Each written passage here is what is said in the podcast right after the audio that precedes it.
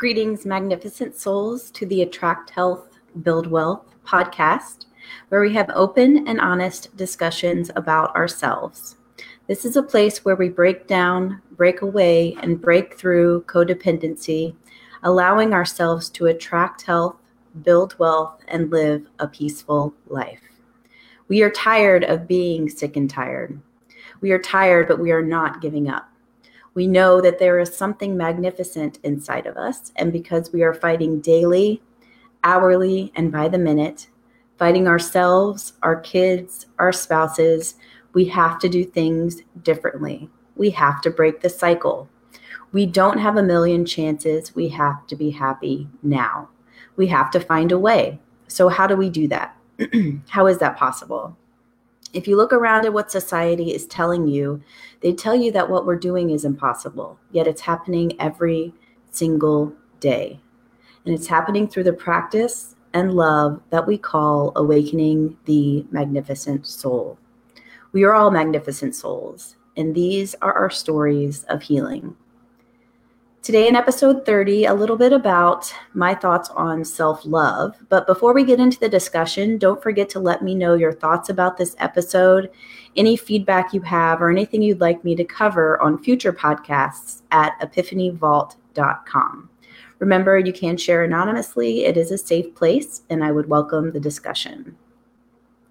I thought it would be interesting to talk about self love for a couple different reasons today. I was inspired by something I read recently that was about taking care of oneself.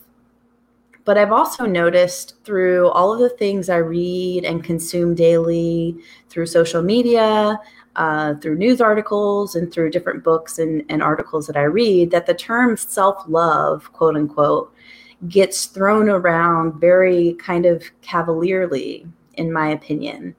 And then I was thinking about what it took for me to go from self-hatred, even even if I didn't want to admit it. It was evident in the way that I thought about myself and the people that I surrounded myself with to true unabashed self-love. And do you think that you see quote unquote self-love everywhere? Like I, I never really noticed it until I started looking for it, like quotes, Instagram posts, stories, t shirts. And I think it's great. I think it's awesome. And it's an amazing reminder to love oneself. But I also think that the superficiality and the overuse of the term is kind of taking away from its real meaning. And that's what I'd like to explore today. And in my journey to awakening, I can say that I experienced a sort of fake self love, in all honesty. I was doing all of the things that the books, the articles, the influencers, the gurus, all of them, I was doing everything that they were telling me to do. It was frustrating because this formula that I was following that was supposed to work, it was supposed to make me happy, supposed to make me not be depressed, supposed to make me wealthy, make me skinny, and on and on and on, all in the name of, among other things, self love. And here's my problem when I see self love as, as a, hashtag or a t shirt, it's superficial. And stick with me here. and I know you can definitely do things for yourself, like take yourself out on a date, get your nails done, pamper yourself. But here's the kicker from my experience, until self love moves from your head which is where it was for me before my awakening to my bones, to your bones, the true effects won't be felt. And when it does, that I think that the manifestation of true self love is different when that does happen. I think true self love is taking care of yourself and taking care of your soul. And as a codependent, I can definitely say that was the hardest thing to do and hardest thing to learn as I am and was awakening myself. And here's what I mean self love is standing up for yourself. So you love yourself enough to put you first. Yes, you have family. Yes, you have pressures and obligations and many things in your life that could be prioritized before you. But you realize that by doing this, by loving yourself before others, you are better able to love and be available for other people in a better and more loving capacity. Also, I think self love is speaking your truth. In the throes of codependency, the hardest thing for me to understand was what is my truth? I had so long been disconnected from my inner truth, my inner gut, my inner knowing, that I really didn't know up from down anymore within myself. It's taken a lot of work for me to be able to tap into my inner truth now, but I can definitively say that be- because I love myself, I listen. I train myself to listen. I force myself to write or create if I'm confused. And many times in my codependent life, because of the dynamics in my relationships, my inner truth was silenced and loving your true you, just how you are in this moment, is the greatest act of love that you can offer yourself. Self love is saying no. And for me, this is the hardest. I strive to be a nice person. Yes, I do. In every aspect of my life, I want to please. Saying no made me feel bad about myself. Sounds so counterintuitive. It made me feel like I was letting other people down.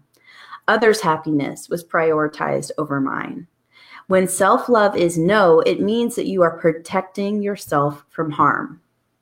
When self love is no, it means that you'd rather res- rather spend your time on something or someone else that you like. When self love is no, you are listening to your intuition, not listening to the other voices in your head or the other people around you telling you that you're crazy, you're too sensitive, or you're wrong. Self love is doing what you say you will do. In a way, I've prided myself on my integrity for my entire life, so much so that I've drawn strict lines in my life, trying to make everything black or white, when in fact, life sometimes is gray, and it, it just is. In this respect, I think self love is doing what you say you will do when it comes to taking care of yourself. Again, as codependents, we put our needs, wants, and desires as second, third, or fourth priorities in our lives. But really, we need to take and make commitments to ourselves, to ourselves, excuse me. Kind of like a self-love pact.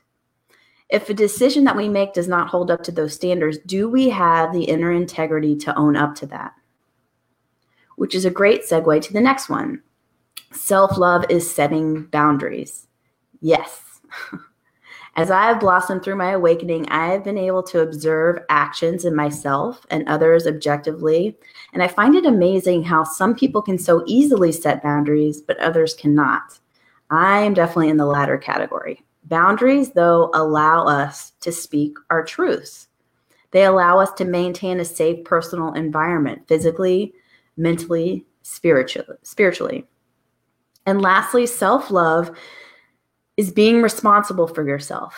I've talked about this a lot on the podcast, but staking claim in your own life is something that you must do. For me, it was either do this or die. So, what is it for you? No one will be able to do this for you. I knew when this happened, when I felt all of the thoughts I was having, good and bad, negative and positive, move from my head to my bones. I knew without a shred of a doubt that no one was responsible for this but me. If you claim this, magnificent souls, and hug this to your heart and to your soul, do this because you are worth it. So, I guess what I'm saying today is I think that self love is more than things that you do. Self love is a state of mind, it is a life paradigm that weaves its way throughout your life. Thank you for listening, magnificent souls. Until next time, living and loving.